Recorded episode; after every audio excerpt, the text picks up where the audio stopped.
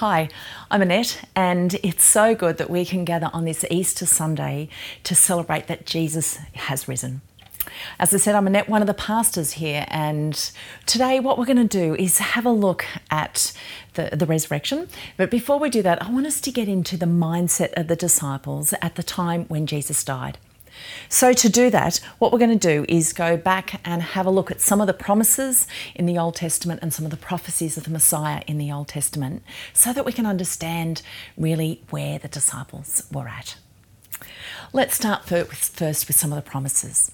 Well, the very first promise that was given to the people was to Abraham or Abram in Genesis 12, verses 2 and 3. It goes, I will make you a great nation. I will bless you and make you famous, and you will be a blessing to others. I will bless those who bless you and curse those who treat you with contempt. All the families on earth will be blessed through you. This promise was given to Abram, who, and Abram became Abraham, who was the start of the Israel nation. Again, this promise was confirmed a little bit later in Genesis 15, verse 7. Then the Lord told him, I am the Lord who brought you out of Ur to the Chaldeans to give you this land as your possession. These promises were, were so important to the Israel nation and to the people, and they kept remembering them. And with the time of King David, we start to see these promises being fulfilled as Israel became an independent nation, and through David's leadership and his kingship, the, the country expanded, the nation expanded. David also received some promises from God. And we read in 2 Samuel 17, 11, and then verse 16. Furthermore, the Lord declares that He will make a house for you, a dynasty of kings. Your house and your kingdom will continue before me for all time, and your throne will be secure forever again, we see this promise reiterated. Psalm 89, verse 3 to 4. The Lord said, I have made a covenant with David, my chosen servant. I have sworn this oath to him. I will establish your descendants as kings forever. They will sit on your throne from now until eternity. So, these were some of the promises that were given to Israel that they would be a nation, that they would be a strong nation, and that the kingdom would last forever. As I said, we saw that happening with King, King, David and then with King Solomon. The nation had independence, it was growing, and it was a very prosperous nation. Not long after King Solomon, though, that all fell apart, and the nation of Israel was dispersed and scattered. From that time onwards, godly leaders, whenever there was a godly leader, one of the things that they tended to do was to recall or recite or read the scriptures to remind the people of the promises that had been made to them. We see this in the time of Nehemiah. They had rebuilt the wall around Jerusalem, and so Nehemiah called Ezra, the scribe, to read the book of the law. The people sat in front of them and they heard the law being read. So this was a regular kind of thing. And what one of the reasons they were doing that was to remind the people of the promises that God had made to them. And then these promises were passed on from generation to generation. There were also throughout the Old Testament many prophecies concerning the Messiah. The Messiah means the one who is to come to rescue the people. Let's have a look at some of them. Numbers 24, verse 17 I see him but not here and now. I perceive him, but far in the distant future. A star will rise from Jacob, a scepter will emerge from Israel. Isaiah 32, verse 1 Look, a righteous king is coming, and honest princes will rule under him. Isaiah 40, verse 10 Yes, the sovereign Lord is coming in power. He will rule with a powerful arm. See, he brings his reward with him as he comes. So, generation after generation knew those promises, those covenant promises that we read before, and they knew these prophecies. And they were expectant and waiting for this to happen. When we get to the end of the Old Testament, it hasn't happened. But they're still expectant and they're still waiting. In the period of time between the Old Testament and the start of the New Testament, it's about 400 years. And a lot happened around Israel, that, that area of the world during that time. There were many leaders, there was uh, lots of rulers, there was lots of bloodshed, lots of fighting to gain leadership. And for the Israel people, they experienced heavy taxes and quite oppressive bureaucracy. As I said, there was a lot of murder and bloodshed to, to retain leadership.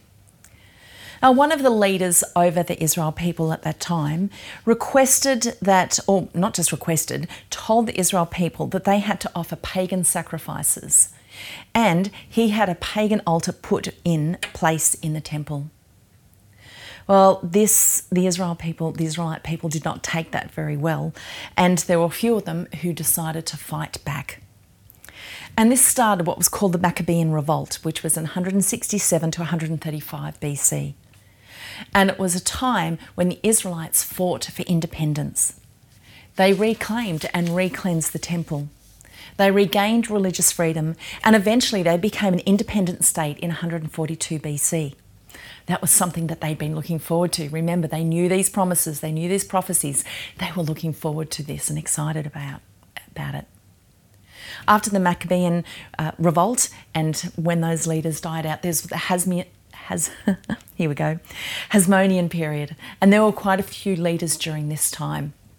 And again, they expanded the territories and extended the Jewish rule. But there was also lots of infighting and civil war, and eventually the independence ended with Roman occupation in 64 BC. So the Israelite people, they, knew, they were waiting for the Messiah. They knew the promises of God, They'd heard the prophecies about the Messiah, and in their mind, at, they were the fresh was the the revolt from the Maccabees and the Hasmonean Has, Hasmonean leaders, and so they uh, there was such an expectancy and of what was to come, and it was into this time, into this environment that Jesus was born. So, the people, one of the things that they were expecting was a political and military king one who would fight for them, who would lead them who you know they were they saw what they were expecting was uh, you know this political and military figure who was going to give them they were going to be a mighty nation and a powerful king. That's what they were expecting. Into this comes Jesus. Jesus is born. And around his birth there were many fulfillment fulfilling fulfillment of the prophecies from the Old Testament. And there was a lot of talk about Jesus. I mean, John the Baptist uh, and his birth, his miraculous birth, then the birth of Jesus and what the shepherds saw and the wise men and what they told people. We also see that when Jesus was eight days old, he was taken in the temple, as was the custom, to be circumcised. And Simeon was there and he'd been waiting. It says in Luke 2, verse 25, he was righteous and devout and was eagerly waiting for the Messiah to come and rescue Israel. So, as soon as he saw Jesus, he recognized him as the Messiah. Then there was Anna the prophetess also in the temple. Says in Luke 2:38, she came along just as Simeon was talking to Mary and Joseph, and she began praising God. She talked about the child to everyone who had been waiting expectantly for God to rescue Jerusalem. So, right from Jesus' birth, there was talk that he was the Messiah, that he was the one. People were telling everyone about him. So, the sense of anticipation around Jesus was growing. So then Jesus starts his ministry, and I think there's a really good summary in Matthew 4 23 to 25. Jesus travelled throughout the region of Galilee, teaching in the synagogues and announcing the good news about the kingdom and he healed every kind of disease and illness. News about him spread as far as Syria, and people soon began bringing to him all who were sick, and whatever their sickness or disease, or if they were demon possessed or epileptic or paralyzed, he healed them all. Large crowds followed him wherever he went people from Galilee, the ten towns, Jerusalem, from all over Judea, and from east of the Jordan River. Jesus was known people were associating him with the promises that had been made and with the prophecies that had been said. Jesus taught about the kingdom of God. Jesus talked and demonstrated the nature of God. He challenged the religious leaders. And Jesus gathered a group of disciples around him that he taught one on one. Yet the people still struggled to understand who Jesus was. They couldn't get past this picture that they had in their mind. Remember, a political and military figure, a mighty nation and a powerful king. They couldn't get past that. And we can see that. When we go to Palm Sunday, when Jesus entered into Jerusalem, it says in Mark 11, 8 to 10, Many in the crowd spread their garments on the road ahead of him. Others spread leafy branches they had cut in the fields. Jesus was in the centre of the procession, and the people all around them were shouting, Praise God! Blessing on the one who comes in the name of the Lord. Blessings on the coming kingdom of our ancestor David. Praise God in highest heaven. Quite a few things are happening in these verses that show us what the people were thinking. What did they say? The coming kingdom. They were thinking, here it is. Here's the Messiah, the one we were talking about. They were openly proclaiming him as the Messiah. When they put the coats down, that was an act of royal homage, and palm branches were a sign of victory. So they were gearing up. Here is our king, our powerful king. He's coming. He's going to rule. Yes, that's what they're saying. Their actions, that's what their actions said. Yet there's also contradiction here, and there would have been confusion for the people. Because if Jesus was a military and political figure, he wouldn't have come on a colt of a donkey. He would have come on a strong, powerful war horse that would have showed his might. But the colt of a donkey really symbolized humility and, and was very humble. It didn't, it didn't mesh up, and it would have caused the people to be quite confused. We also see this confusion or this lack of understanding of who Jesus was at the Garden of Gethsemane when Jesus was arrested. In Mark 14, verse 43 and then 46 to 8, it says, And immediately, even as Jesus said this, Judas, one of the twelve disciples, arrived with a crowd of men armed with swords and clubs. They had been sent by the leading prophets, the teachers of religious law, and the elders. Then the others grabbed Jesus and arrested him. But one of the men with Jesus pulled out his sword and struck the high priest's slave, slashing off his ear. Jesus asked them, Am I some dangerous revolutionary that you would come with swords and clubs to arrest me?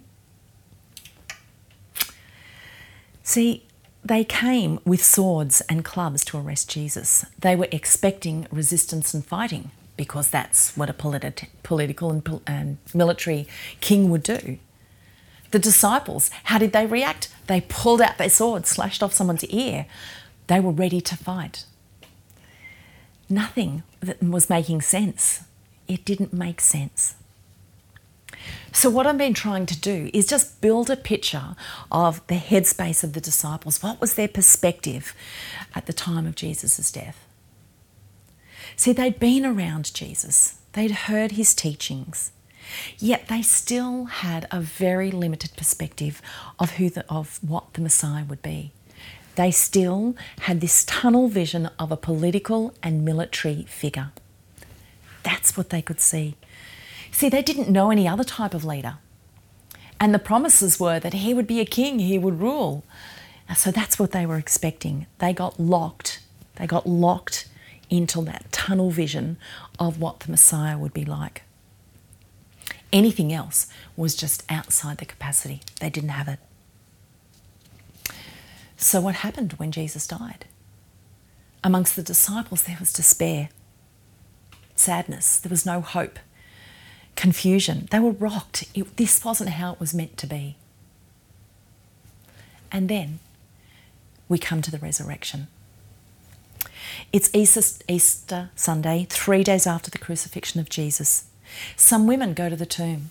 Now, these women earlier in Luke 23 were described as grief stricken as they stood at the foot of the cross. So these grief stricken women go to the tomb. They find it empty, and two men suddenly appear before them. And these men say in Luke 24 6, He isn't here. He is risen from the dead. Remember what he told you back in Galilee that the Son of Man must be betrayed into a handful of sinful men and be crucified, and that he would rise again on the third day. Then they remembered what he had said, that he had said this. So they rushed back from the tomb to tell his 11 disciples and everyone else what had happened. So these grief stricken women are now rushing back to tell the others. They've gone from not understanding at all in confusion and doubt to then they remembered that he had said this. They were remembering, they were starting to put the pieces of the puzzle together. On the same day after this, two disciples were walking to Emmaus. They were talking about what had been going on, and Jesus appeared beside them. They didn't know it was Jesus. God had closed their eyes to that. But Jesus came beside them and said, What's going on? What are you talking about? And, you know, it just describes these two men, sadness written across their faces. I love that, sadness written across their faces. And they said in Luke 24 21, We had hoped he was the Messiah who had come to rescue Israel in those words, we can see their grief and we can hear their lack of hope. They were sad. They, they'd lost all hope. They thought he was the Messiah. Jesus then went on to open their eyes and explain everything. It says in Luke 24 27. Then Jesus took them through the writings of Moses and all the prophets, explaining from all the scriptures the things concerning himself. When they arrived at Emmaus, Jesus went in with them and they had communion. And at that point, God opened their eyes and they saw Jesus. They they had you know walked there during the day. Within the hour, they were racing back to Jerusalem to tell the others what had gone on. Something had happened to those women. Something had happened to those disciples. God had done something to them. God had opened their eyes. Suddenly, everything was starting to make sense. They were remembering what Jesus had said to them, and his words had new meaning. See, God had given them, had changed their perspective. They'd gone from this military political figure to what God was showing them about who Jesus was and what kind of Messiah he would be. They had a change of perspective. I want to tell you about an experience that I had in October last year. My husband and I went up to northern New South Wales and we wanted to have a look at the silo art. So we went to Benalla, the Tourist Information Centre, got some information, and they said, Oh, go out to the Winton Wetlands, there's some silo art out there, or water tank art. Winton Wetlands, never heard of it, but we decided to go.